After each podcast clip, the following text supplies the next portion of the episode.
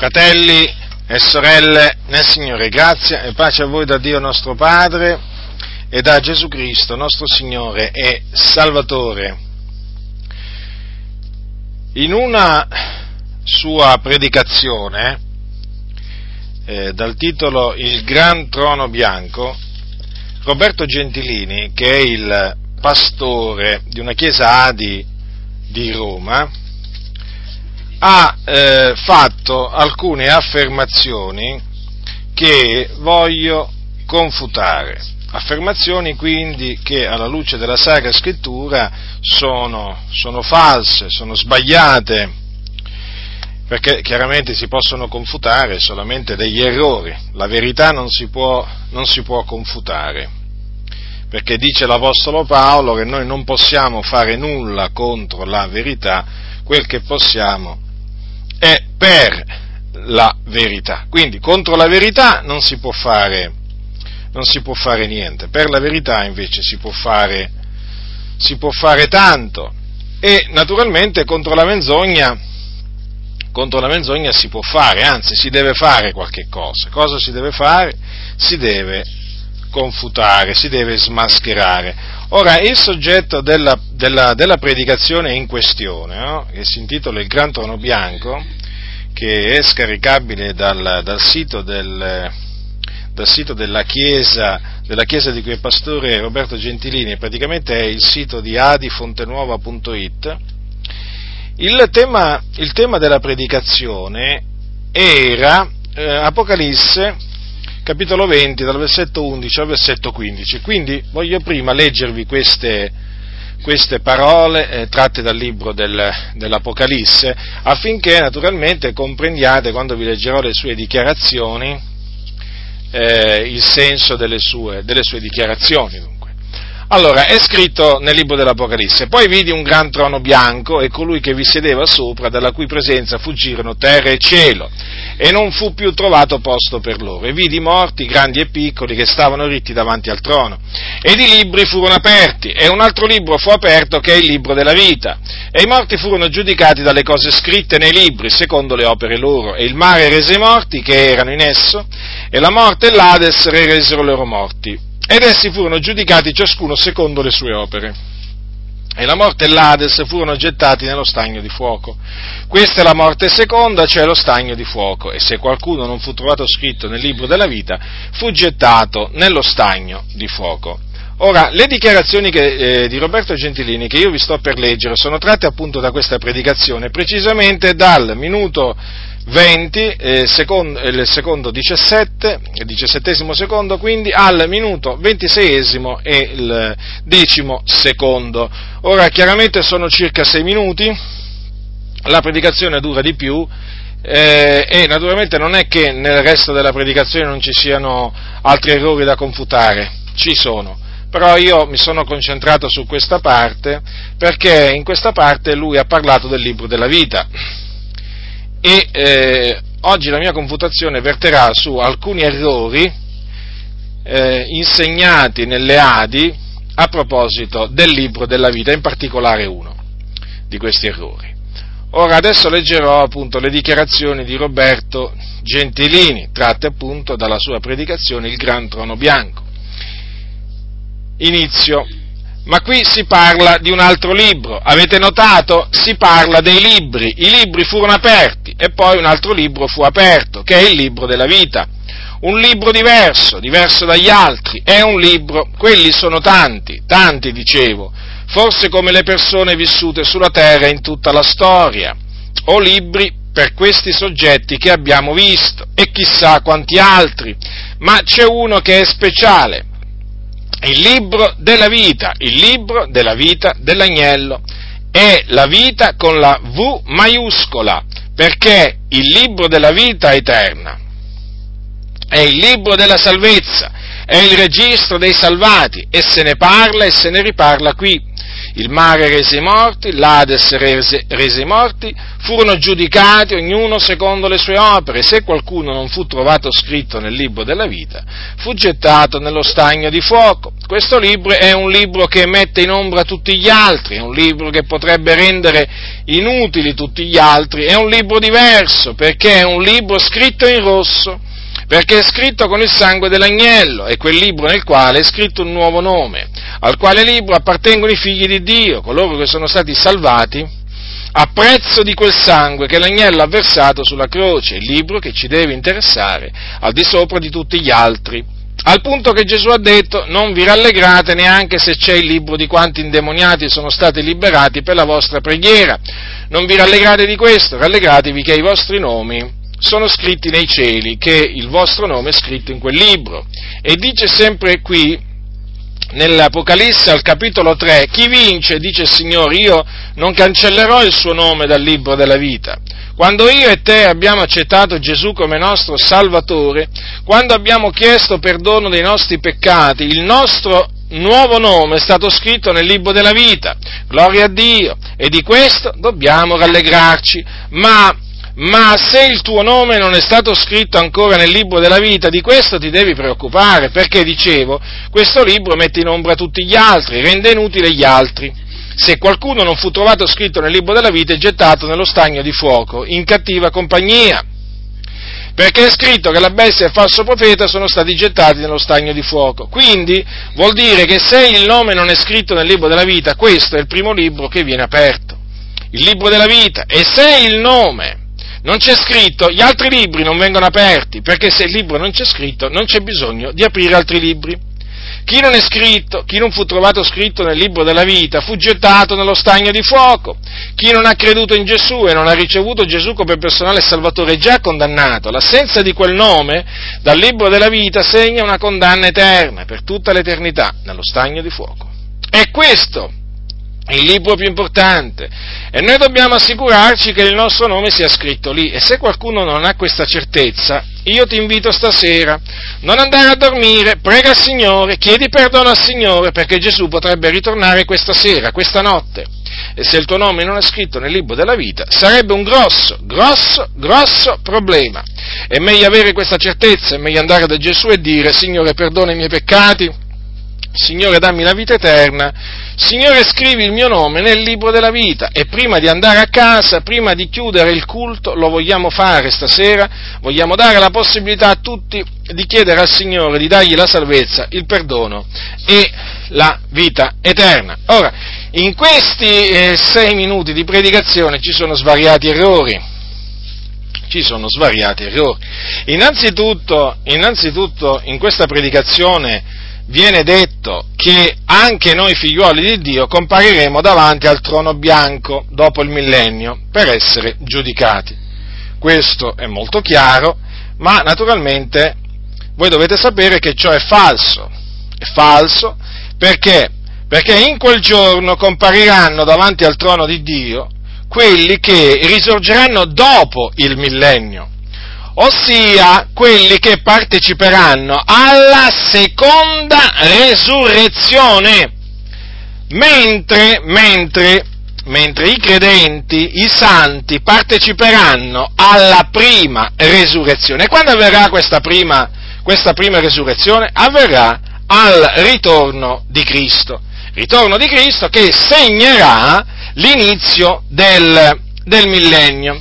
Infatti Giovanni dice al capitolo 20, al versetto 5 e anche al versetto 6, dice quanto segue: il rimanente dei morti, e naturalmente queste parole le dice dopo che viene descritto il ritorno di Gesù Cristo, o comunque in concomitanza col ritorno di Gesù, l'apparizione di Cristo dal cielo. Il rimanente dei morti non tornò in vita prima che fossero compiti 1000 anni. Questa è la prima resurrezione. Beato e santo è colui che partecipa alla prima resurrezione. Su loro non ha potestà la morte seconda, ma saranno sacerdoti di Dio e di Cristo e regneranno con lui quei 1000 anni. Ora, come potete vedere, ci saranno dei morti che risusciteranno al ritorno di Gesù Cristo. E chi sono i morti che risusciteranno? Sono appunto chiamati i morti in Cristo, ma non solo, saranno anche naturalmente tutti coloro che sono morti nella fede, ancora prima che Gesù venisse sulla terra, tutti coloro che sono morti nella fede della speranza del Messia, per esempio. Facciamo un esempio: Abramo, quando risorgerà? È evidente che risorgerà anche lui al ritorno di Gesù Cristo, quindi, perché al ritorno di Gesù ci sarà la resurrezione dei giusti, e quindi di tutti i giusti, sia quelli che diciamo sono venuti dopo la venuta di Gesù Cristo, e sia quelli che ci sono stati prima, che hanno vissuto prima della venuta di Gesù Cristo. Possiamo prendere anche Giacobbe, Isacco, i profeti, insomma i giusti, Noè per esempio.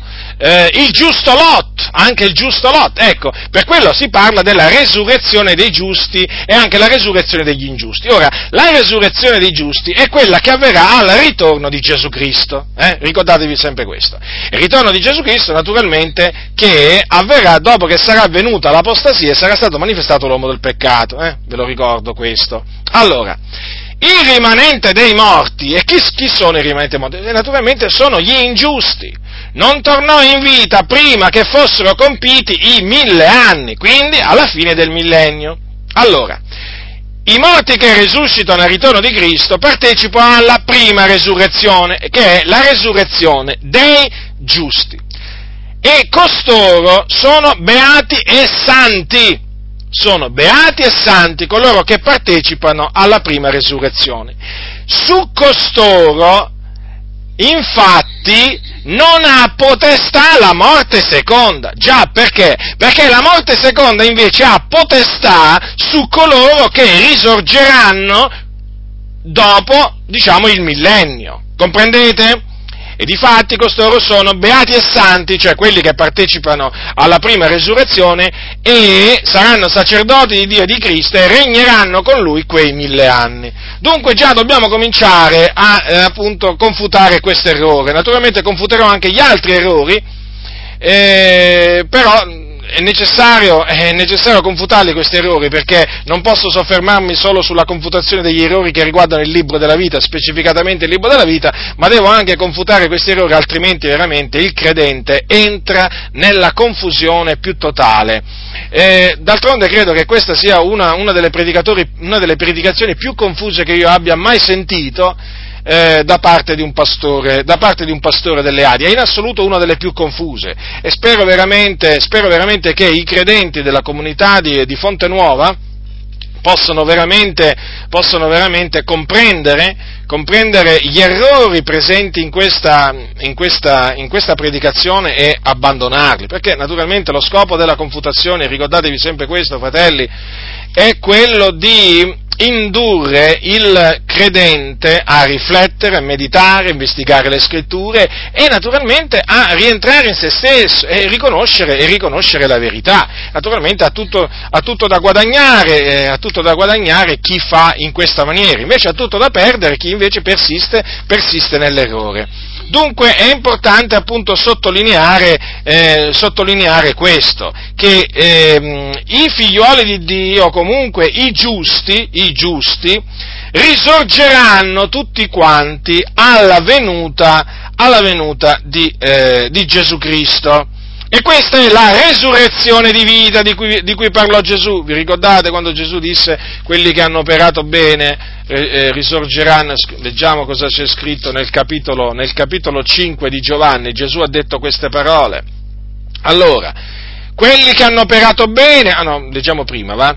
Non vi meravigliate di questo, versetto 28, perché l'ora viene in cui tutti quelli che sono nei sepolcri udranno la sua voce e ne verranno fuori, quelli che hanno operato bene in risurrezione di vita, quelli che hanno operato male in risurrezione di giudizio. Quindi i giusti risorgeranno in risurrezione di vita, certo, perché per loro non c'è alcuna condanna, per coloro che sono in Cristo Gesù non c'è alcuna condanna, e quindi la loro non può essere una risurrezione di condanna. Alcuni traducono risurrezione di giudizio meglio resurrezione di condanna, ecco perché ho detto condanna. Allora, dunque i giusti risorgeranno alla venuta di Gesù Cristo, che naturalmente segnerà l'inizio del millennio, e qui stiamo parlando di qualche cosa dunque che avverrà prima del millennio. Che cosa avverrà quando Gesù Cristo tornerà? Avverrà che i giusti saranno retribuiti o premiati, o detto in altri termini, i giusti avverrà che compariranno davanti al tribunale di Cristo. Quando l'Apostolo Paolo infatti dice ai Corinzi queste parole, nella seconda epistola che lui le dice queste parole, quando dice dobbiamo tutti comparire davanti al tribunale di Cristo affinché ciascuno riceva la retribuzione delle cose fatte quando era nel corpo secondo quel che avrà operato bene o male, si riferisce appunto alla comparizione che faranno i giusti davanti al tribunale di Cristo quando egli tornerà per premiare i suoi servitori. Difatti, ecco perché diciamo appunto che questo avverrà al ritorno di Gesù Cristo e quindi naturalmente prima della fine del millennio. E dunque il giorno del giudizio al trono bianco non ci riguarda. Infatti è scritto, sempre nell'Apocalisse, che il Signore ha detto, ecco io vengo tosto, cioè presto, e il mio premio è meco per rendere a ciascuno secondo che sarà l'opera sua. Dunque, quando è che saranno premiati i servi del Signore? In base alla loro opera, in base alla loro fatica, al ritorno di Gesù Cristo. Quando anche l'Apostolo Paolo dice, l'Apostolo Paolo parlando ai Corinzi, dice per esempio, parla appunto di lui a Apollo, quando dice io ho piantato, Apollo ha annaffiato, ma è Dio che fa crescere, poi dice anche, dice così, ciascuno riceverà il proprio premio secondo la propria fatica, e poi quando parla naturalmente di lui che ha edificato, ha posto il fondamento, fu come sabe architetto, fondamento che è Cristo Gesù, e poi dice altri vi hanno edificato sopra, poi lui dice così, badi ciascuno come egli vi edifica sopra, poiché nessuno può porre altro fondamento che quello già posto, cioè Cristo Gesù. Ora, se uno edifica su questo fondamento oro, argento, pietre di valore, legno, fieno, paglia, l'opera di ognuno sarà manifestata, perché il giorno di Cristo la paleserà, poiché quel giorno ha da apparire quel fuoco, e il fuoco farà la prova di quel che sia l'opera di ciascuno. Se l'opera che uno ha edificato sul fondamento sussiste, egli ne riceverà ricompensa. Se l'opera sua sarà arsa, egli ne avrà il danno, ma egli stesso sarà salvo, però come attraverso il fuoco. Quando avverrà tutto questo? Quando avverrà questa, messa alla prova dell'opera di ogni ministro del Signore che ha edificato sul fondamento? Avverrà nel giorno di Cristo e quindi nel giorno del Signore. Che il giorno del Signore, naturalmente, quando avverrà la venuta del Signore ci sarà il nostro adunamento con Lui. Allora, quel giorno ad apparire col fuoco, il fuoco farà la prova di quel che sia l'opera di ciascuno. Ed è evidente che ci sarà un premio per l'opera, l'opera corretta, cioè per il materiale corretto, per il materiale giusto che è stato edificato, ma ci sarà naturalmente un danno per il materiale sbagliato e messo sul fondamento. Ecco perché si parla appunto di danno, non si parla qui di perdita della salvezza, attenzione, ma semplicemente di un danno, perché infatti dice a riguardo di colui che la cui opera sarà arsa, dice ma egli stesso sarà salvo, però come attraverso il fuoco. Ora, notate dunque che qui si parla di una ricompensa che riceverà appunto colui la cui opera sussisterà alla prova in quel giorno, e quindi noi dobbiamo parlare, questo naturalmente conferma gli altri passi della Scrittura che mettono la nostra comparizione davanti al tribunale di Cristo per essere retribuiti, per essere premiati in base alle nostre opere, in base alla nostra fatica, appunto in concomitanza con il ritorno di Gesù Cristo.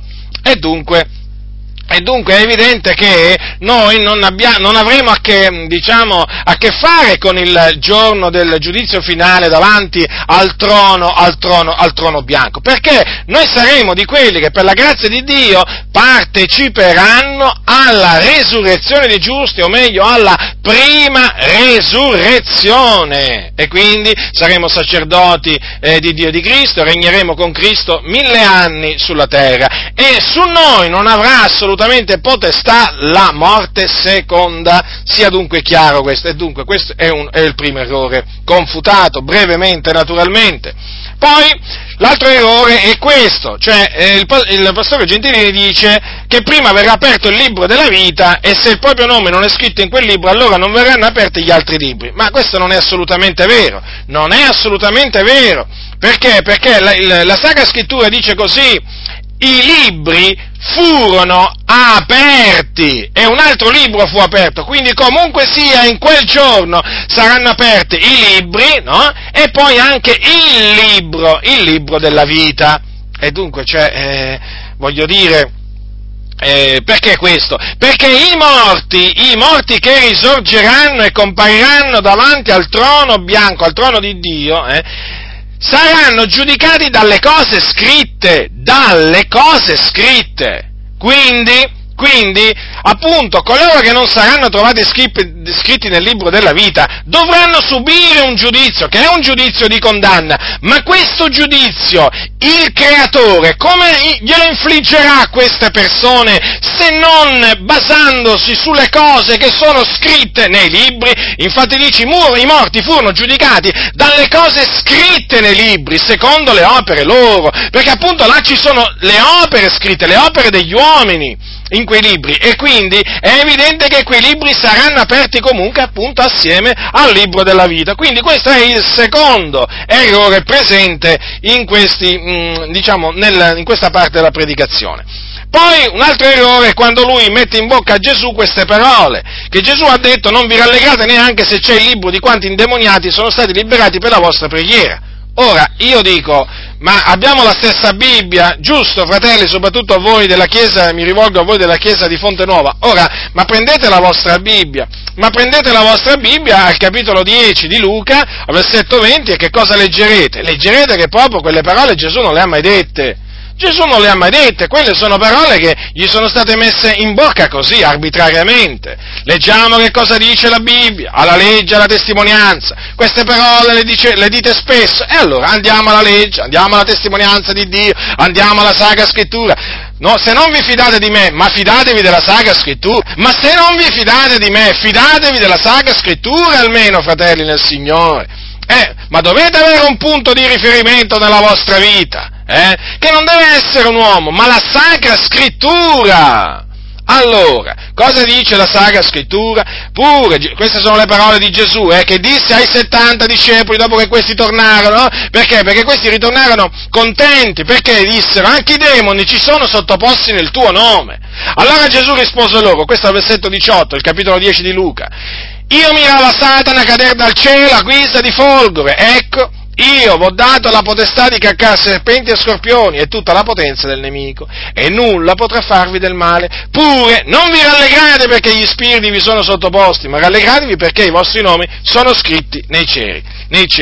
Ora, ma da dove sbuca dunque questo libro di quanti indemoniati sono stati liberati per la nostra preghiera? Ma da dove sbuca? Dalla feconda immaginazione, naturalmente, appunto, di questi pastori nelle Adi che dicono queste cose, perché non credo che Gentilini sia l'unico che dica queste cose nelle Adi. Ma vi rendete conto?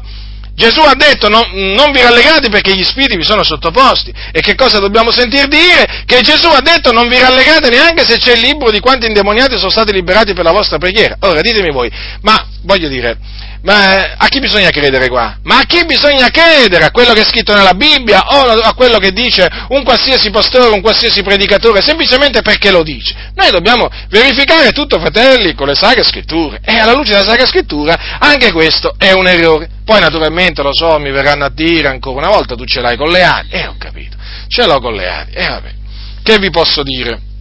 Che posso farci io? Dovreste ringraziare Dio veramente che c'è qualcuno che corregge i vostri errori, o meglio, che corregge i vostri pastori, perché a me risulta che i vostri pastori non li corregge proprio nessuno,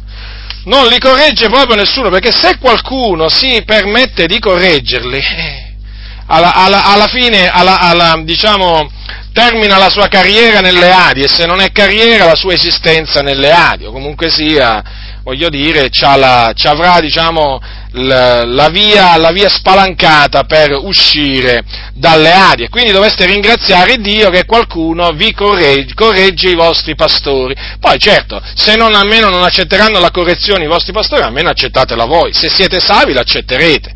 Spero veramente che abbiate un cuore savio. Poi un altro errore qual è? Che Gesù può tornare questa sera o questa notte. Questo naturalmente è una di quelle dichiarazioni che si sente proprio a più non posso dai pulpiti delle ali. Anche questo è un grave errore, perché la Sacra Scrittura non parla in questi termini a proposito del ritorno di Gesù Cristo, perché, come dice l'Apostolo Paolo ai Tessalonicesi, questo ve lo ricordo per l'ennesima volta, per dimostrarvi che il cosiddetto rapimento segreto o la cosiddetta venuta invisibile di Gesù Cristo per i suoi, no? Che secondo le Adi, come anche secondo tante altre chiese pentecostali e anche non pentecostali, può avvenire in qualsiasi momento, è un'invenzione, è una profana ciancia. Dice l'Apostolo Paolo, infatti, ai Tessalonicesi, capitolo 2 della seconda Tessalonicesi, i primi versetti: o fratelli, circa la venuta del Signore nostro Gesù Cristo e il nostro adunamento con Lui, vi preghiamo di non lasciarvi così presto travolgere la mente, né turbare sia da ispirazioni, sia da discorsi, sia da qualche epistola data come nostra, quasi che il giorno del Signore fosse imminente. Nessuno vi tragga in errore in alcuna maniera, poiché quel giorno non verrà se prima non sia venuta l'apostasia e non sia stato manifestato l'uomo del peccato, il figlio della perdizione, l'avversario, colui che si innalza soprattutto quello che è chiamato Dio ad oggetto di culto, fino al punto da porsi a sedere nel tempio di Dio, mostrando se stesso e dicendo che egli è Dio. Quindi il giorno del Signore, che comprende la venuta del Signore nostro Gesù Cristo e il nostro adunamento con Lui, quel giorno deve essere preceduto dall'apostasia e dalla manifestazione dell'uomo del peccato. Queste due cose ancora non si sono verificate e quindi è un grave errore dire che Gesù può anche tornare questa notte o questa sera. Avete compreso dunque? Qui naturalmente dovrei dilungarmi molto di più, ma naturalmente ho confutato il rapimento segreto in altre mie predicazioni dettagliatamente, quindi potete ascoltare le registrazioni e appunto avere una più dettagliata confutazione del rapimento segreto, perché appunto l'affermazione Gesù può tornare anche questa sera o questa notte scaturisce dal falso insegnamento del rapimento segreto. Ora, altri due errori, e questi che, diciamo, concernono il libro della vita dell'agnello. Innanzitutto viene detto che il libro della vita è scritto in rosso. Non so come possa dire una cosa del genere. Noi preferiamo, diciamo, ci asteniamo dal dire che è scritto in rosso, anche se questa è, diciamo, un'idea suggestiva, però, voglio dire, la Bibbia non ne parla, del colore, no? Del colore con cui è scritto diciamo il libro della vita dell'agnello, e quindi noi preferiamo non dirlo. D'altronde bisogna dire anche una cosa, che nelle Adi generalmente hanno l'abitudine molti pastori a fantasticare, proprio a fantasticare, e sapete, quando si fantastica poi si cominciano a dire delle cose che vanno al di là di quello che è scritto e quindi che vanno a cozzare con quello che sta scritto. Ora, poi ecco, naturalmente, l'ultimo errore che voglio confutare, ma badate bene, l'ho tenuto per ultimo non perché sia il meno importante, ma perché è quello che voglio confutare più dettagliatamente. E l'ultimo errore presente in questa parte della sua predicazione è questo, che quando noi abbiamo chiesto perdono dei nostri peccati è stato scritto nel libro della vita il nostro nuovo nome. Allora, attenzione, perché questo veramente è un grave errore, anche questo. Perché? Perché il nostro nome nel libro della vita, fratelli, dovete sapere, il Dio non lo ha scritto quando noi ci siamo ravveduti e abbiamo creduto nel Vangelo, ma lo ha scritto molto tempo prima. E sapete, la Scrittura dice anche quando, perché dice fin dalla fondazione del mondo.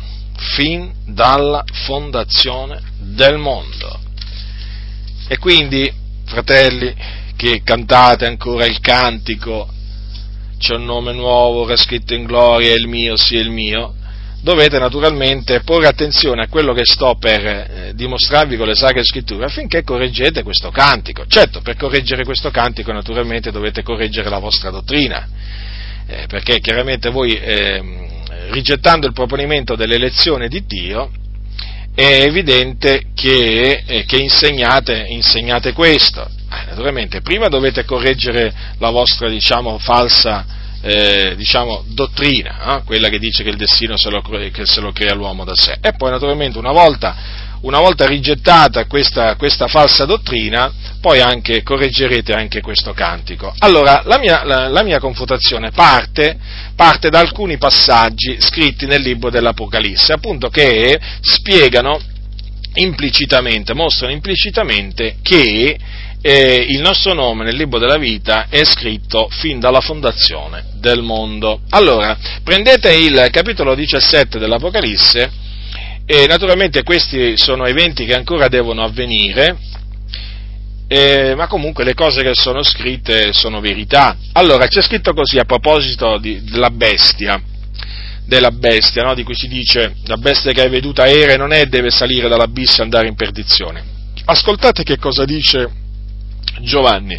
Dice così al capitolo 17, versetto 8: e quelli che abitano sulla terra, i cui nomi non sono stati scritti nel libro della vita fin dalla fondazione del mondo, si meraviglieranno vedendo che la bestia era e non è, e verrà di nuovo. Ora vi voglio leggere un altro versetto, che è quello appunto scritto al capitolo 13, sempre dell'Apocalisse, che riguarda appunto la bestia che sale dal mare. Ascoltate che cosa dice Giovanni, capitolo 13 dell'Apocalisse, versetto 8: e tutti gli abitanti della terra, i cui nomi non sono scritti fin dalla fondazione del mondo nel libro della vita dell'agnello che è stato immolato, la adoreranno. Dunque, c'è un libro, che è il libro della vita dell'agnello, che è un libro scritto fin dalla fondazione del mondo. D'altronde, voglio ricordarvi che l'agnello di Dio, come dice la Sacra Scrittura, è stato ben preordinato prima della fondazione del mondo, ne parla di questo Pietro, ma è stato manifestato negli ultimi tempi per noi. Dunque non c'è da meravigliarsi, fratelli, se si parla assieme, se la Scrittura parla, oltre che dell'agnello, ben preordinato prima della fondazione del mondo, preordinato ad essere offerto quale propiziazione per i nostri peccati, dico, non c'è da meravigliarsi se oltre all'agnello ben preordinato c'è anche un libro in cui ci sono scritti e anche non scritti dei nomi. Comprendete? Perché è evidente che se ci saranno uomini a quel tempo, quando ci sarà la bestia che sale dal mare, i cui nomi non sono scritti fin dalla fondazione del mondo, è evidente che ci saranno quelli i cui nomi sono scritti fin dalla fondazione del mondo in questo glorioso libro. Difatti, perché non c'è scritto e tutti gli abitanti della terra l'adoreranno? Perché non c'è scritto, poi per esempio qui nel capitolo 17, perché non c'è scritto e quelli che abitano sulla terra si meraviglieranno vedendo che la bestia era e non è, verrà di nuovo? Perché sulla terra ci saranno in quel periodo di tempo degli abitanti i cui nomi sono scritti fin dalla fondazione del mondo nel libro della vita dell'agnello. E chi sono questi abitanti della terra i cui nomi appunto sono scritti fin dalla fondazione del mondo e che quindi non adoreranno la bestia che sale dal mare e quindi non si meraviglieranno che la bestia era, non è, verrà di nuovo? Chi sono? Sono i santi. I santi? Sì, i santi. Capitolo 13, versetto 7 dell'Apocalisse. Dice Giovanni che alla bestia che sale dal mare fu dato di far guerra ai santi e di vincerli. E chi sono questi santi? Sono appunto coloro i cui nomi sono scritti nel libro della vita della agnella fin dalla fondazione del mondo. Ora qualcuno dirà, vabbè, ma questo è qualcosa che riguarda, diciamo, il futuro, ma è evidente che se in quel tempo ci sono anche oggi, no? Voglio dire, non è che i santi che vivranno in quel periodo avranno il loro nome scritto nel libro della vita dell'agnello, e i santi che stanno vivendo in questo periodo o che sono vissuti prima di noi non avevano il loro nome scritto nel libro della vita dell'agnello. È evidente questo, no? E quindi com'è anche evidente che se ci saranno abitanti della terra in quel periodo i cui nomi non sono scritti fin dalla fondazione del mondo nel libro della vita dell'agnello, ci sono anche adesso e ci sono stati anche prima. Comprendete, fratelli nel Signore? E dunque, coloro i cui nomi sono scritti nel libro della vita fin dalla fondazione del mondo sono i santi! Ma perché? Perché? Perché i santi sono coloro che sono stati santificati mediante lo Spirito di Dio, in quanto sono stati eletti a salvezza fin dal principio o prima della fondazione del mondo. Prendiamo alcuni passi della Sacra Scrittura, appunto, che sono. Allora, prendete Efesini, fratelli, l'Epistola di Paolo agli Efesini, capitolo 1, leggerò dal versetto 3 al versetto 6. Benedetto sia l'Iddio e Padre del nostro Signore Gesù Cristo, il quale ci ha benedetti d'ogni benedizione spirituale nei luoghi celesti in Cristo, siccome in Lui ci ha eletti prima della fondazione del mondo, affinché fossimo santi ed irreprensibili dinanzi a Lui, nell'amore, avendoci predestinati ad essere adottati per mezzo di Gesù Cristo come Suoi figlioli, secondo il beneplacito della Sua volontà, all'ode della gloria e della Sua grazia, la quale Egli ci ha allargita nell'amato Suo. Notate qua che cosa c'è scritto?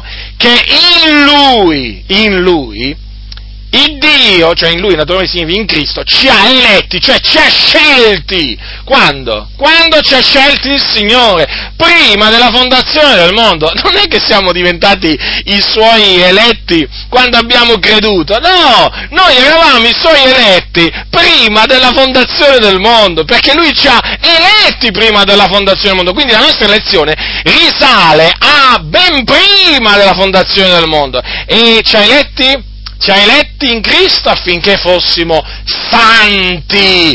Notate che questa epistola, Paolo, sapete a chi l'ha scritta? Ai santi. Paolo, apostolo di Cristo Gesù per volontà di Dio, ai santi che sono in Efeso. È chiaro che non solo a quelli che sono in Efeso, no, perché sapete che qui oggi bisogna spiegare pure questo, perché una volta parlavo con una donna e gli dicevo, adesso ti cito un passo ai Romani, lei mi disse, vabbè, ma quello è per i Romani. Come, gli ho detto, che significa? Chiaro, no? Per tutti i santi, evidente, no? Anche se fu scritto ai santi di Roma. Ora, qui ai santi di Efeso, ma è chiaro che è scritto a tutti i santi, no?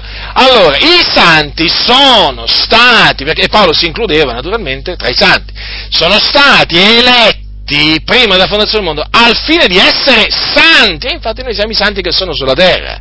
Ci sono i santi che sono in cielo, e ci sono i santi che sono ancora sulla terra. Ora, noi, in quanto siamo i santi, beh, semplicemente siamo i santi, perché? Non perché siamo persone perfette, non pecchiamo mai, attenzione, no, perché siamo stati santificati mediante lo Spirito di Dio.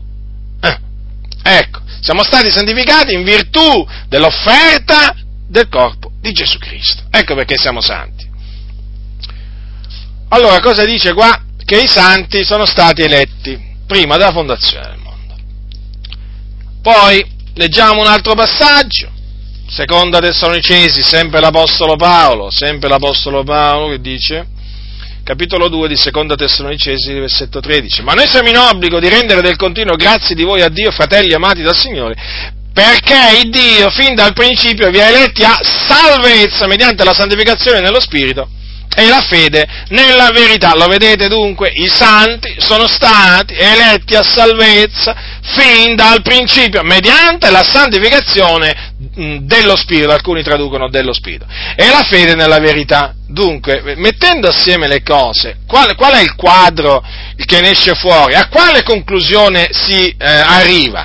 Che i santi sono coloro che hanno i loro nomi scritti nel libro della vita fin dalla fondazione del mondo, per una semplice ragione, perché sono stati eletti in Cristo prima della fondazione del mondo, perché sono stati eletti a salvezza fin dal principio. Ecco perché i loro nomi sono, i nostri nomi, fratelli, sono scritti nel libro della vita fin dalla fondazione del mondo, e non dal momento in cui abbiamo creduto, come dicono nelle Adi, ma come dicono in tante altre chiese pentecostali. È un grave errore affermare questo, è un grave errore. Ma perché poi? Perché? Perché in questa maniera si fa dipendere la salvezza dall'iniziativa dell'uomo e quindi dalla volontà dell'uomo, anziché dalla volontà di Dio, come dice la Sacra Scrittura. Certo, perché nel momento in cui, per esempio, avete visto, no, nella predicazione, in quella predicazione di Gentilini viene detto, no, lui esorta praticamente a dire, Signore, scrivi il mio nome nel libro della vita. Ma è evidente che in questa maniera che cosa succede? Che la persona si crede arbitro del suo destino, viene fatto credere alla persona che lui è l'arbitro del suo destino, invece di limitarsi a dire al peccatore, ravvedetevi, credete nell'Evangelo. Che cosa gli viene detto? Gli viene persino aggiunto di dire, chiedi al Signore di scriverti nel libro della vita. Ma questo non è assolutamente il linguaggio degli apostoli, degli antichi servitori del Signore. Questo è un qualcosa in più che scaturisce veramente dal nemico, perché il di più viene dal nemico. Questo ancora non lo hanno capito nemmeno nelle Adi, nella pratica non lo hanno nemmeno capito. Nel momento in cui si dice al peccatore, chiedi al Signore di scrivere il tuo nome nel libro della vita, si va al di là di quello che sta scritto. Al peccatore il Signore che cosa ha comandato? Bisogna predicargli ravvedimento e remissione dei peccati mediante la fede in Gesù Cristo. Quindi bisogna dire quello che diceva Gesù, ravvedetevi e credete nell'Evangelo. Stesso messaggio quello degli apostoli, ravvedetevi e credete nel Signore Gesù Cristo. Ma gli apostoli esortarono i peccatori dicendo, chiedete al Signore di scrivere il vostro nome nel libro della vita. Questa è una menzogna che viene dal diavolo, perché voi dovete sapere che il nome di coloro che saranno salvati è già scritto nel libro della vita, in virtù del proponimento dell'elezione di Dio. E quindi il peccatore non deve chiedere un bel niente di questo al Signore, non lo deve chiedere, bisogna che i pastori imparino a non far dire queste cose alle persone, perché gli si fa dire delle menzogne, li si fa illudere. Perché la Bibbia è chiara sul momento in cui il nome dei santi è stato scritto, degli eletti, è stato scritto nel libro della vita, fin dalla fondazione del mondo. E quindi a voi nelle Adi vi esorto ad abbandonare queste ciance, questo modo di parlare che è sbagliato, è falso. Quando predicate, limitatevi a dire ai peccatori, ravvedetevi e credete nel Signore Gesù Cristo, annunciategli Cristo e Lui crocifisso, metteteli in guardia dal tormento eterno, dal fuoco eterno, però evitate di dire, chiedete al Signore adesso che vi scriva il vostro nome nel libro della vita, perché non si parla così. Questo vuol dire andare al di là di quello che è scritto. Vi stavo dicendo che praticamente insegnando questo e facendo queste esortazioni si fa credere all'uomo, e purtroppo nelle Adi ci sono riusciti, che è il credente che è arbitro del suo destino, è l'uomo che si crea il destino da sé, quando non è così, perché se il nostro nome è scritto nella vita, nel libro della vita fin dalla fondazione del mondo, ma che arbitri del nostro destino siamo noi? Ma chi ha segnato il nostro destino se non colui che è l'Altissimo, se non colui che è il creatore dei cieli e della terra, colui che ha detto io farò grazia a chi vorrò far grazia, È lui l'arbitro del nostro destino, non è l'uomo. E difatti è stato per la sua volontà che abbiamo ricevuto grazia, perché il Signore dice io farò grazia a chi vorrò far grazia. Quindi se noi abbiamo ricevuto grazia è perché a Dio è piaciuto farci grazia. Ma è piaciuto farci grazia perché? Perché ci ha eletti in Cristo prima della fondazione del mondo, e quindi il nostro nome era scritto là. Certo, a nostra insaputa, noi che ne sapevamo. Ma noi che ne sapevamo dell'esistenza del libro della vita, che noi che ne sapevamo del proponimento delle azioni di Dio. Però il Dio, aveva decretato di salvarci e quindi noi naturalmente gli siamo grati, ha operato in noi in una maniera meravigliosa, gloriosa, straordinaria. Perché? Perché ci ha attirati a Cristo, ci ha dato il ravvedimento, ci ha dato la fede, quindi ci ha messo in grado di credere e noi gli siamo grati, gli saremo eternamente grati per questo. Non abbiamo nulla di che gloriarci nel cospetto del Signore, ma nella maniera più assoluta. Ecco, vedete?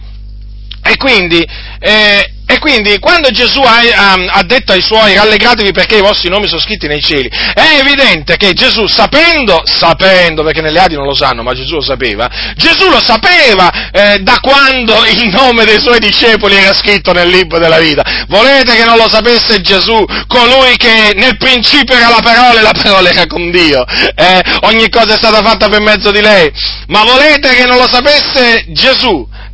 Colui che la Sacra Scrittura dice ha il primato in ogni cosa, in lui sono state create tutte le cose in vista di lui, ma vi rendete conto, le visibili, le invisibili? Gesù lo sapeva, e come se lo sapeva quando i nomi dei suoi discepoli erano stati scritti nel libro della vita, erano stati scritti fino alla fondazione del mondo. È evidente dunque che noi ci dobbiamo rallegrare perché i nostri nomi sono scritti nei cieli, ma noi sappiamo anche, fratelli, che quei nomi sono scritti sin dalla fondazione del mondo, non dal giorno in cui abbiamo creduto, no fratelli, non è così. Nel regno di Dio le cose non stanno così come vi sono state dette, mi rivolgo a voi delle Adi, non è così come vi hanno insegnato nelle Adi, ve lo griderò alle orecchie fino a che avrò un alito di vita, perché la scrittura non può essere annullata. Non mi importa se struggerete, i vostri denti, se mi calunnieranno, mi diffamerete, però, diceva Paolo, sono diventato vostro nemico dicendovi la verità, ma io sono grato a Dio di essere diventato vostro nemico,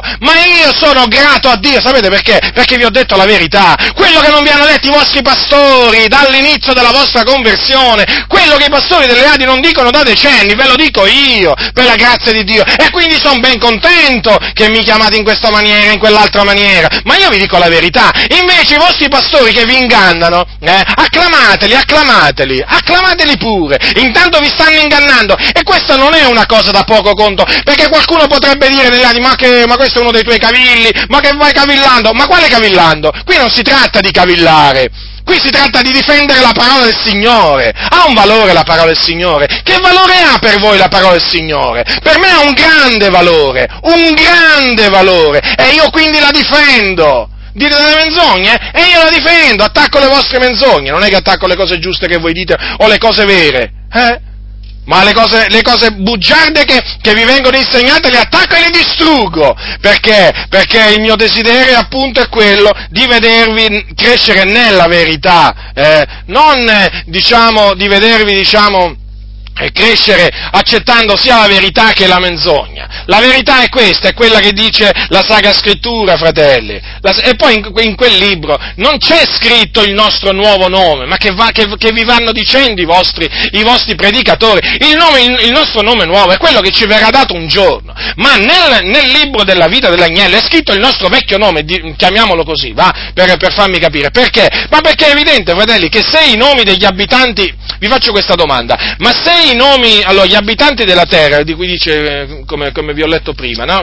Allora, qui dice così: tutti gli abitanti della terra i cui nomi non sono scritti fino alla fondazione del mondo nel libro della vita dell'agnello che è stato immolato lo adoreranno. Ora, ma questi nomi di questi abitanti della terra, ma sono nuovi nomi? No, sono i loro vecchi nomi, e quindi è evidente che anche per quanto ci riguarda, quelli sono i nostri vecchi nomi. Giacinto, per esempio, il mio nome, Giacinto, per esempio Abramo, Isacco, Giacobbe, Mosè, quelli sono i nomi dei giusti, appunto i loro vecchi nomi, o chiamati i nomi dall'anagrafe. Certo che crediamo che il Signore ci darà un nome nuovo, questo dice la Sacra Scrittura, a chi vince il Signore darà un nome nuovo, ecco che cosa è scritto infatti, a chi vince io darò della manna nascosta, gli darò una pietruzza bianca e sulla pietruzza è scritto un nome nuovo che nessuno conosce se non colui che lo riceve. Avete notato dove è scritto questo nome nuovo? Su una pietruzza bianca, non nel libro della vita, ma che vanno cianciando i vostri pastori. Mi fa rabbia sentire veramente queste menzogne, mi fa rabbia sentire veramente cose che non sono scritte nella Bibbia, ma perché dovevano essere ammaestrati i fratelli con delle menzogne? Perché? Perché?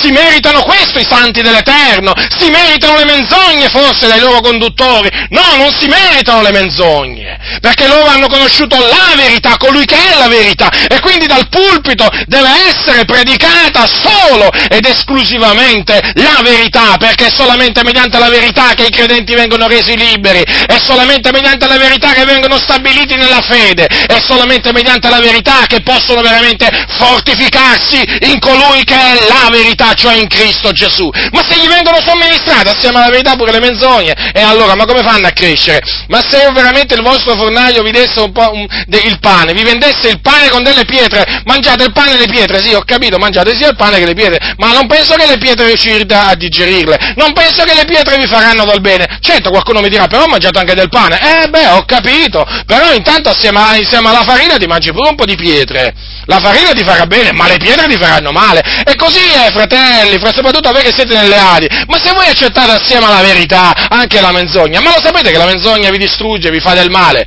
Ma non avete ancora capito che la menzogna vi paralizza? Vi paralizza! La verità vi rende liberi, la menzogna vi paralizza, vi blocca!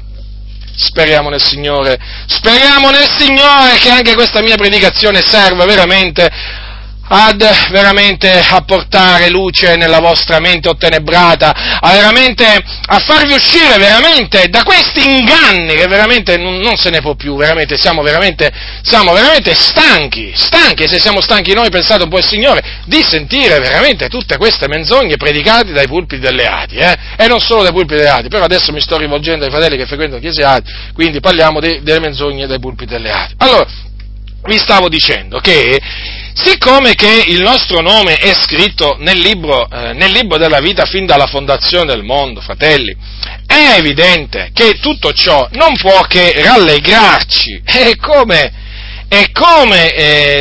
questa cosa ci rallegra? Perché che cosa ci fa capire? Che cosa ci fa capire nella pratica? Che noi siamo salvati non in virtù della nostra volontà, cioè perché l'abbiamo voluto noi, perché l'abbiamo deciso noi, perché l'abbiamo decretato noi, ma noi siamo salvati in virtù di una volontà superiore, siamo salvati, che è quella di Dio, siamo salvati in virtù della decisione divina, siamo salvati in virtù di un decreto di Dio. E infatti è scritto, tutti quelli che erano ordinati a vita eterna credettero, vedete? C'è un ordine stabilito da Dio, che precede il credere del credente. È scritto nella Bibbia, sapete? Nella Bibbia, anche nella Bibbia che avete voi, fratelli che siete nelle adi, capitolo 13, versetto 48. Tutti quelli che erano ordinati a vita eterna credettero. E chi erano coloro ordinati a vita eterna? E chi sono coloro ordinati a vita eterna? Quelli cui nomi sono scritti nel libro della vita, quindi sono ordinati, sono stabiliti alla vita eterna, e quindi dovranno credere. Come naturalmente quelli che non sono scritti nel libro della vita non crederanno, non potranno credere e andranno in perdizione, dovranno andare in perdizione, così coloro che sono scritti nel libro della vita, quelli sono ordinati a vita eterna e crederanno. Gesù disse un giorno, tutto quello che il Padre mi dà verrà a me, e colui che viene a me non lo caccerò fuori. Quindi chi sono coloro che vanno a Gesù Cristo? Solo coloro che il Padre gli dà, erano tuoi e tu me l'hai dati. Ma di chi parlava così Gesù, il Figlio di Dio? Parlava dei suoi discepoli, non è che parlava così di tutte le persone del mondo, comprendete? Allora, è evidente che noi allora chiaramente sapendo questo ci rallegriamo, perché diciamo, ma allora veramente qui non è dipeso da me, se il mio nome era scritto nel libro della vita fin dalla fondazione del mondo, ma allora è perché io sono salvato, perché il Signore ha voluto salvarmi. Esattamente, fratello, sorella, proprio così. Ma allora io ho creduto perché il Signore mi aveva ordinato vita eterna, ma certo, proprio così. Ma allora non è dipeso da me, ma è dipeso dal Signore. Ma certo, fratello, sorella nel Signore, è così, perché l'Apostolo Paolo dice, non dipende dunque né da chi vuole né da chi corre, ma da Dio che fa misericordia, è scritto ai Romani. Comprendete dunque? Comprendete la grande differenza che c'è? La grande differenza che c'è tra il sapere che il nostro nome è stato scritto nel libro della vita fino alla fondazione del mondo e nel sapere che è stato scritto quando abbiamo creduto, perché gliel'abbiamo chiesto al Signore poi addirittura. Ma c'è una grande differenza, fratelli, questi non sono cavilli, queste sono cose importanti. Vedete, praticamente io ho scoperto questo, che nelle Adi sono cavilli quelli che vogliono loro. Capito? Quelli che non vogliono loro non sono cavilli. Facciamo un esempio. Se tu per esempio nelle Adi cominci a dire, lo sai, faccio un esempio per farvi capire, faccio un esempio pratico. Se nelle Adi tu cominci, un pastore comincia a insegnare quanto segue. Si viene rigenerati da Dio, i propri peccati vengono cancellati, si viene salvati con il battesimo in acqua. Nelle Adi vi posso assicurare che il pastore che insegnerebbe una cosa del genere verrebbe subito ammonito, subito, perché nelle Adi non credono giustamente, non credono nella rigenerazione battesimale. Nelle Adi insegnano giustamente che si viene salvati soltanto mediante la fede, quindi la salvezza precede il battesimo, e come anche la rigenerazione. Quindi loro non accettano la rigenerazione battesimale. Quindi se qualcuno nelle Adi collocasse la rigenerazione, o la cancellazione dei peccati, il perdono dei peccati, la salvezza praticamente, no? La posticipasse al battesimo, subito si griderebbe alla falsa dottrina. Quello non è un cavillo? No, per le Adi non è un cavillo, quello è importante, quella è dottrina. Fratello, ti dicono, noi non dobbiamo andare al di là di quello che è scritto. Bene, amen. Grazie a Dio. Ma com'è questo fatto qua che poi, quando vi pare bene non andate al di là di quello che è scritto, però quando vi pare bene andate al di là di quello che è scritto? Nella questione del libro della vita non è un cavillo, non è un cavillo, no. Perché c'è un'enorme differenza tra l'affermare quello che dite voi e quello che afferma la scrittura, ma dico, è enorme per dire poco, per usare un eufemismo, perché voi vi rendete conto benissimo qual è la differenza e che cosa implica quello che dice la Sacra Scrittura. Allora perché si sono inventati questo fatto, Signore, scrivi il mio nome nel libro della vita, per far dipendere la salvezza dall'uomo, per fare dipendere il destino dell'uomo praticamente è dall'uomo stesso, comprendete? E in questa maniera vanno contro la parola del Signore, e poi è una menzogna. Non ha niente a che fare con la verità, l'affermazione Signore scrivi il mio nome nel libro della vita, ma che senso ha? È antibiblico.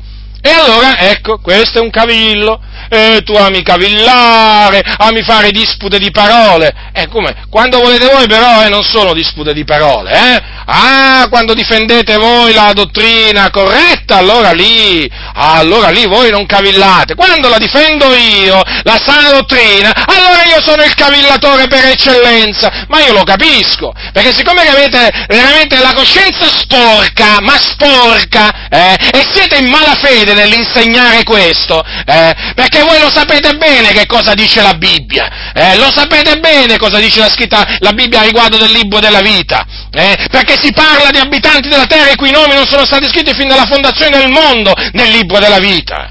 E quindi la condanna è vero che chi non crede è già giudicato, ma chi non crede perché non può credere. E perché non può credere? Perché il suo nome, non è stato scritto nel libro della vita fin dalla fondazione del mondo, e quindi deve andare in perdizione. Certo che la Bibbia lo dichiara già condannato, sarà condannato certamente, ma è già praticamente escluso dalla salvezza per decreto di Dio, perché fa parte di quelli i cui nomi non sono scritti nel libro della vita fin dalla fondazione del mondo. Ora non mi venite a dire che quelli che adoreranno la bestia che sale dal mare, o quelli che l'Apocalisse dice si meraviglieranno, se quelli non sono scritti nel libro della vita, certo che già sono condannati, è chiaro, già sono condannati, ci mancherebbe altro. Però, perché sono già condannati? Perché il Signore ha decretato la loro condanna, come per esempio ha decretato già la condanna dell'anticristo, che deve andare in perdizione, ecco. Quindi vedete, c'è una grande differenza, non è un cavillo, rifletteteci fratelli, perché sapete... i vostri conduttori cercano in tutte le maniere di non farvi meditare sulle sacre scritture. Prendete la Bibbia, non i miei scritti, non le mie predicazioni, dovete prendere la Bibbia, dovete divorarla come non avete mai fatto prima, dovete divorarla dalla Genesi all'Apocalisse, cominciando dal nuovo fatto, ma ve la dovete divorare. Buttate via tutti i manuali, leggete solo la Bibbia e poi vi renderete conto, come stanno veramente le cose. Io non vi sto dicendo di attaccarvi al Corano, non vi sto dicendo di attaccarvi al libro di Mormon, non vi sto dicendo di attaccarvi a dei libri profani, ma ai libri sacri da cui purtroppo i vostri conduttori vi hanno allontanato, con questo sofisma, ma quello ama cavillare, ma quelli stanno sempre a cavillare. No, non è così. Quelli che loro chiamano cavilli sono appunto dei punti dottrinali importanti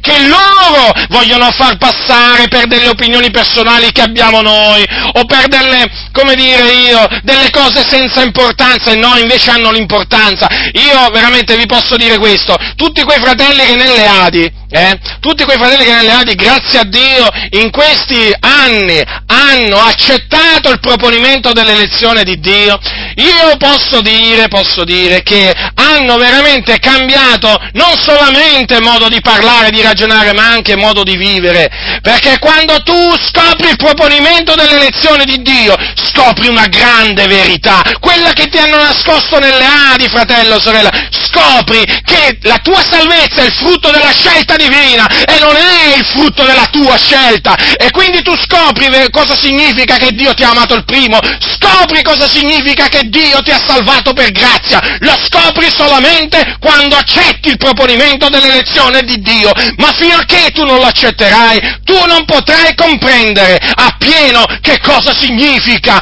essere eletti, non lo saprai mai, non saprai cosa significa che sei stato salvato per grazia. E loro che cosa fanno? Cercano di tenervi lontani con i loro sofismi. Sì, qui bisogna parlare di sofismi, da questa importante parte del Consiglio di Dio, e non è un caso che hanno manipolato i libri di Charles Spurgeon. Perché? Perché Charles Spurgeon, predicatore battista, lui credeva nel proponimento dell'elezione di Dio, e a riguardo del nome scritto nel libro della vita credeva esattamente come crediamo noi, e predicava questo.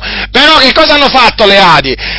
Naturalmente con la loro astuzia hanno tolto, per esempio, prendiamo solo il libro solo per grazia, hanno tolto il riferimento, quella parte dove Spurgeon in poche righe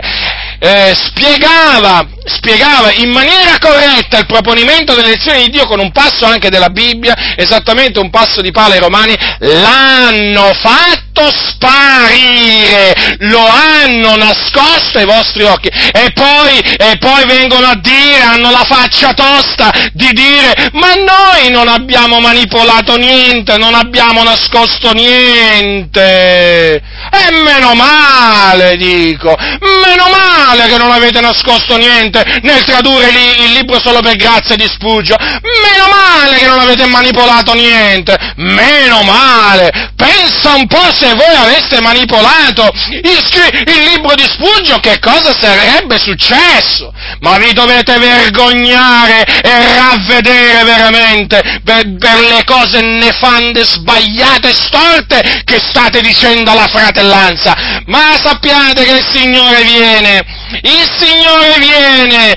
Signore ha la sua retribuzione con sé, e non scamperete, voi falsari, voi falsificatori e manipolatori della verità, voi manipolatori dei libri, degli altri, non scamperete al giudizio di Dio. Ma voi potete ridere di quello che vi dico io, ma voi potete veramente raccontare le barzellette contro di me, ma potete fare tutto quello che volete. Ma sappiate questo, che l'Iddio vivente è vero, che vede quello che voi architettate nelle camere segrete, quello che voi dite tra di voi, ma state tranquilli che il Signore a suo tempo, ve lo farà mietere. Non dovete assolutamente, guardate, non dubitate di questo, perché proprio c'ho la certezza. E quindi ecco perché, fratelli, hanno manipolato i libri di Charles Spurgeon, e naturalmente anche le meditazioni, però mi stavo riferendo al libro Solo per Grazia, ma naturalmente anche nelle meditazioni lì, cioè, hanno fatto uno scempio, addirittura hanno vietato a Spurgeon di dire Dio mi ha scelto. In una meditazione di Spurgeon ha detto 4 o 5 volte, non mi ricordo esattamente il numero, Dio mi ha scelto, praticamente le adi media sono riusciti praticamente a fargli dire un'altra cosa. No, ma questa non è manipolazione, no, è adattamento, loro dicono. Ah, ecco, e il sofisma, loro praticamente chiamano la manipolazione adattamento, perché hanno adattato la dottrina di Spurgeon, l'hanno adattata alla dottrina delle adi, che praticamente sono dottrine che fanno, diciamo, a pugni, come si suol dire. Perché? Perché la dottrina di Spurgeon su questo era naturalmente il proponimento della lezione di Dio. La dottrina delle adi è quella opposta praticamente, no? Quella che dice appunto che l'uomo il destino se lo crea da sé, dottrina naturalmente eresia che Spurgeon combatteva strenuamente, diciamo, quando era in vita, e confutava, e come faccio io. E quindi che cosa hanno fatto? Hanno fatto sparire il proponimento delle lezioni di Dio, no? Dai libri di Spurgeon. E dunque, voglio dire, poi si permettono pure di dire, taluni pastori, no, ma noi non abbiamo manipolato, abbiamo adattato. Ah, grazie per averci fatto sapere, diciamo, il sinonimo del verbo manipolare per voi è adattare. Voi praticamente in questa maniera pensate di farci credere che voi avete usato la tecnica dell'adattamento quando avete tradotto, ma la tecnica dell'adattamento non ha niente a che fare con quello che avete fatto voi, perché voi avete manipolato, tolto, aggiunto, cambiato i significati delle parole, dei verbi. Quello non è adattamento, quello è manipolazione. E anche davanti alle leggi dello Stato, siete colpevoli, non solamente davanti alla legge di Dio, siete colpevoli persino davanti alla legge dello Stato, affinché lo sappiate, non vi illudete, perché già vi siete illusi per parecchio tempo, e non indurate il vostro cuore, perché vedo che ancora c'è molta ostinazione su questo, Perché il Signore dall'alto, sapete, quando vede che coloro che si devono ravvedere dalle loro opere inique indurano il loro cuore, sapete che cosa riserva a costoro? Lo sapete? Ecco.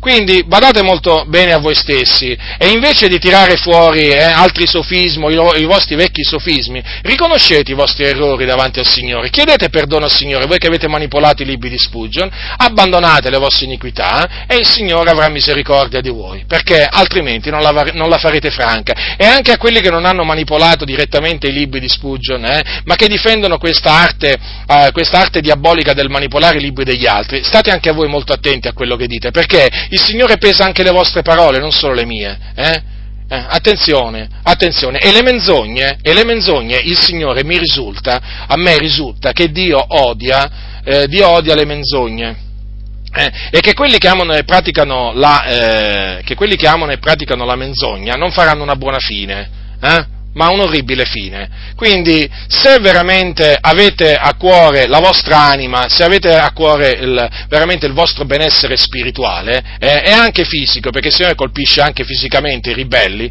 ravvedetevi dalle vostre inique parole e riconoscete veramente lo scempio che è stato fatto, e chiedete perdono al Signore e ai fratelli che avete ingannato vendendogli libri manipolati. Dunque, per tornare al discorso, diciamo, principale, qui siamo davanti naturalmente al proponimento dell'elezione di Dio, che naturalmente è confermato dal fatto che i nomi di coloro che sono stati salvati sono scritti nel libro della vita fin dalla fondazione del mondo.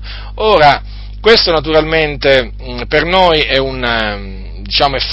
fonte di gioia, di una grande gioia, fonte di grande riconoscenza verso il Signore, perché riconosciamo veramente di non avere meritato proprio niente, ma di aver ottenuto tutto per grazia, semplicemente perché al Signore è piaciuto farci grazia. Certo, qualcuno potrebbe dire, ma perché il Signore ha scritto il nome di alcuni e non ha scritto il nome di altri? Perché, fratelli? Perché il Signore fa quello che vuole, perché al Signore è piaciuto di fare così. D'altronde vi ricordo che il Signore disse a Mosè: farò grazia a chi vorrà far grazia, e quindi chi siamo noi da dirgli che fai o hai fatto male? così il Signore ha decretato, e noi chiaramente ci dobbiamo sottomettere ai Suoi decreti e alla sua volontà. Diciamo, quando diciamo sia fatta la volontà del Signore, è chiaro che diciamo appunto di riconoscere che il Signore fa quello che vuole, e voglio dire, e qualunque cosa gli faccia il suo nome deve essere benedetto, no? Come disse un giorno Giobbe, disse: l'Eterno ha dato, l'Eterno ha tolto, sia benedetto il nome dell'Eterno. Cioè, il Signore ha scritto il nome di alcuni nel libro della vita fin dalla fondazione del mondo, il Signore non ha scritto il nome di altri nel libro della vita fin dalla fondazione del mondo, sia benedetto il nome dell'Eterno. Cioè, egli comunque sia rimane giusto, egli rimane buono, egli rimane amore, egli rimane santo. Tutto ciò non scalfisce assolutamente il carattere del Signore, perché chiaramente io capisco che nel sentire dire queste cose qualcuno potrebbe dire: ma allora Dio è ingiusto. Non è ingiusto, fratelli, il Dio è giusto, solo che il Signore fa quello che vuole. Io capisco anche che dopo aver sentito per tanti anni parlare di un Dio che praticamente aspetta che tu scegli, perché è dalla tua scelta che dipende la tua salvezza, è chiaro, capisco che è duro sentire dire che invece il Signore ti farà grazia solamente quando lo ha deciso Lui, cioè, o meglio, ci ha fatto grazia solamente perché lo ha deciso Lui, non perché lo abbiamo deciso noi. Certamente è duro da accettare che una parte degli abitanti della terra è esclusa dalla salvezza, perché d'altronde se i loro nomi non sono scritti nel libro della vita fino alla fondazione del mondo, è evidente la ragione perché sono dei vasi d'ira preparati per la perdizione, mentre gli altri, i cui nomi sono scritti nel libro della vita, sono dei vasi di misericordia preparati per la gloria. Chiaramente qualcuno potrebbe dire, ribadisco, ma allora Dio è ingiusto. No, non è ingiusto proprio perché Dio fa quello che vuole. È duro sentire queste cose dopo anni che non si sono mai sentite, però è la verità. La verità, c'è quel detto che dice che la verità fa male, fa prima male poi fa bene, però, perché praticamente il male che ti reca, quella tristezza che sul momento ti infligge, perché naturalmente tu devi poi riconoscere l'errore, e poi chiaramente quella tristezza il Signore la muta in gioia. Certo, non è piacevole scoprire di essere stati ingannati dai propri conduttori su un argomento così importante, Non è piacevole, però, fratelli, state saldi, non vi scandalizzate, non vi tirate indietro. Vi hanno ingannato perché purtroppo sono stati chiamati a ingannare dalla loro denominazione, sono stati addestrati a ingannarvi dai vertici dell'organizzazione, e quindi vi devono dire che il vostro nome è stato scritto nel libro della vita perché lo avete chiesto voi, o magari se non l'avete chiesto voi perché quando siete stati salvati. Questo perché nell'organizzazione ADI vige la dottrina che il destino se lo crea l'uomo da sé, che è una dottrina diametralmente opposta a quella biblica. Ecco perché vi dico, prendetevi del tempo, investigate le scritture, meditate sulle sacre scritture, pregate il Signore di aprirvi la mente per intendere le scritture, e poi il Signore compirà l'opera sua, e scoprirete veramente questa grande verità, che il vostro nome, mi riferisco a voi naturalmente che avete veramente conosciuto il Signore, che siete veramente nati da Dio, scoprirete che il Signore vi ha eletto a salvezza fin dalla fondazione del mondo, prima della fondazione del mondo, che il vostro nome, considerate questo, fratelli, io su questo veramente non mi stancherò mai di dirlo, il vostro nome è stato scritto nel libro della vita fin dalla fondazione del mondo. Chiaramente quando lo scoprirete salterete di gioia, esulterete, vorrete gridare, avrete la voglia e il desiderio di gridarlo a tutti, ed è giusto che sia così naturalmente, perché scoprire di essere stati scelti dal Signore è una grande scoperta, non è una piccola scoperta, uno veramente scopre è come scoprire un grande tesoro praticamente, e poi cambierà interamente la vostra vita, perché perché una volta che avrete la consapevolezza, la certezza che il Signore vi ha scelti a salvezza, che non è dipeso da voi ma da Lui, che il vostro nome l'ha scritto nel libro della vita senza che voi avete chiesto niente, e quando l'ha scritto naturalmente, chiaramente tutto questo vi porterà a essere più timorati di Dio, vi porterà a essere più riconoscenti verso il Signore, e naturalmente tutto questo nella pratica si tramuterà in una vita santa, in una vita giusta. Certo, perché naturalmente comincerete a tremare nel cospetto del Signore, perché vi renderete conto che la vostra salvezza non è dipesa dal vostro, come lo chiamano i vostri pastori, libero arbitrio, ma è dipeso appunto dalla volontà del Signore, e naturalmente cambierà tutto in meglio, meglio. Certamente poi il risvolto della medaglia, come si suol dire, quale sarà? Che quelli che vorranno tenersi attaccati al libero arbitrio e alle menzogne, come quella appunto che il nostro nome è scritto nel libro della vita da quando abbiamo creduto, chiaramente vi faranno la guerra, vi discrimineranno, vi offenderanno, vi diranno veramente un sacco di falsità, però non vi dovete assolutamente perdere d'animo, perché questo è il trattamento che naturalmente è riservato a tutti quelli appunto che credono nel proponimento delle lezioni di Dio. Perché? Perché vi dico che il trattamento che gli è riservato? Perché il proponimento delle lezioni di Dio agli occhi dei credenti carnali e ignoranti delle sacre scritture è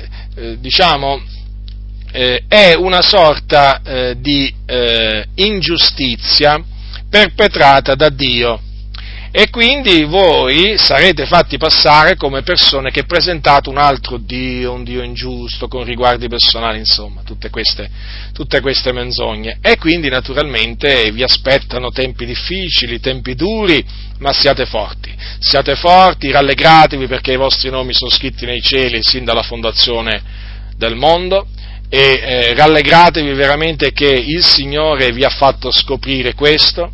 Siate riconoscenti a Dio per avere scritto il vostro nome nel libro della vita fin dalla fondazione del mondo, ma riconoscenti veramente non solo a parole, ma anche con una vita santa, con una vita giusta, con una vita pura. E Dio vi onorerà, Dio vi condurrà in trionfo, il Dio veramente vi fortificherà grandemente, e Dio vi confermerà fino alla fine, vi confermerà nella fede, in ogni buona parola, in ogni buona opera.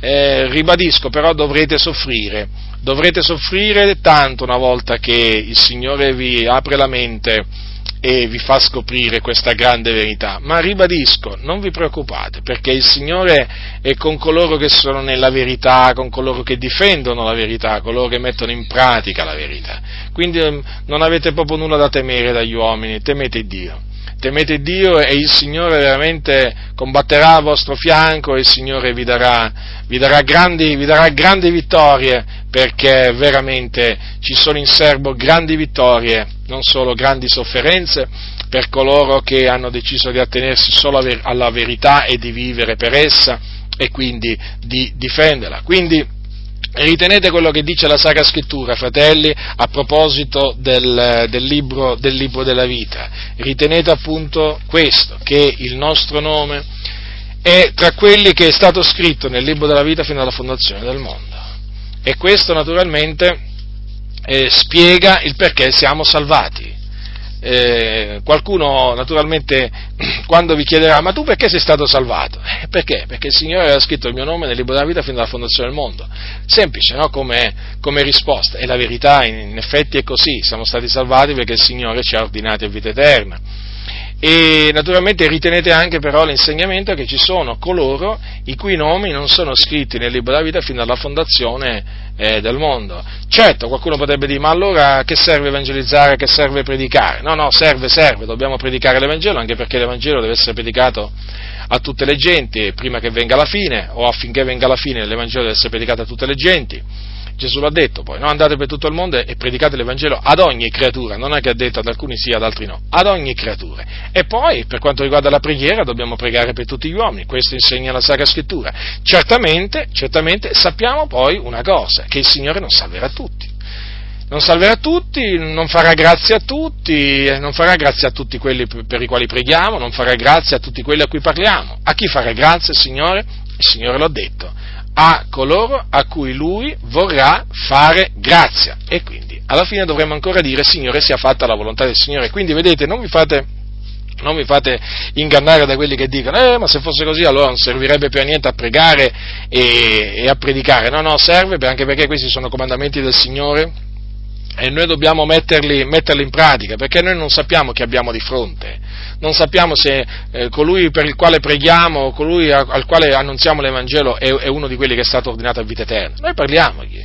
Poi se veramente costui o costei è una prescelta dal Signore, e il Signore gli farà grazia, ma noi non ci dobbiamo porre il problema, noi dobbiamo parlare e noi dobbiamo pregare come se la salvezza praticamente, come se il proponimento delle elezioni di Dio non esistesse. Dobbiamo semplicemente, da questo punto di vista, mettere in pratica quello che il Signore ci comanda di fare. Poi il Signore farà quello che a Lui piace. Disse Gesù un giorno: sì, Padre, perché così ti è piaciuto. Il Signore, facciamo un esempio, parliamo a 100 persone, preghiamo per 100 persone, per la loro salvezza, no? Il Signore decide di fare grazia a solo una persona, così gli è piaciuto. Allora, invece ha deciso di fare grazia a 99 persone, sia fatta la volontà del Signore, così gli è piaciuto. Se poi il Signore ha decretato di salvare tutte e 100, così gli è piaciuto. Però, da questo punto di vista non cambia niente. Quello che piace al Signore, quello che dobbiamo accettare. Dunque, ritenete questo insegnamento e rigettate naturalmente l'insegnamento falso secondo cui il nostro nome è stato scritto nel libro della vita quando abbiamo creduto e quindi quando siamo stati perdonati, perché non è vero, fratelli, non è vero.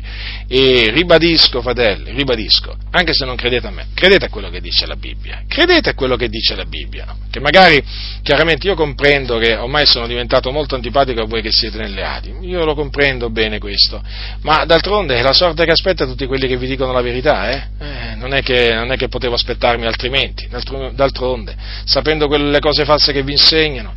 Quindi, ma anche, fate finta che io non esisto, fate finta che io non esistessi, no? Avete sentito qualcuno che vi ha detto: ma sai che pare che nelle Adi ci hanno insegnato una falsa dottrina perché dicono che... Ma sapete cosa dovete fare? Andate nella Bibbia, apritela e meditatela e naturalmente esaminatela attentamente, non superficialmente, attentamente, profondamente, accompagnando la meditazione e lo studio con la preghiera e anche con il digiuno.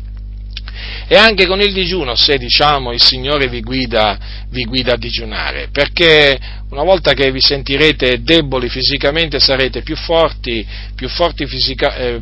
spiritualmente e anche più sensibili. Quindi fate quello che dovreste fare comunque. Cioè, investigate le scritture, fratelli, perché questo il Signore ci chiama a fare. E poi, naturalmente, quando il Signore vi farà scoprire quello che vi è stato nascosto, rallegratevi nel Signore e date gloria a colui che è l'Altissimo, a colui che apre la mente dei credenti per fargli intendere le sacre scritture. La grazia del Signore nostro Gesù Cristo sia con tutti coloro che lo amano con purità incorrotta.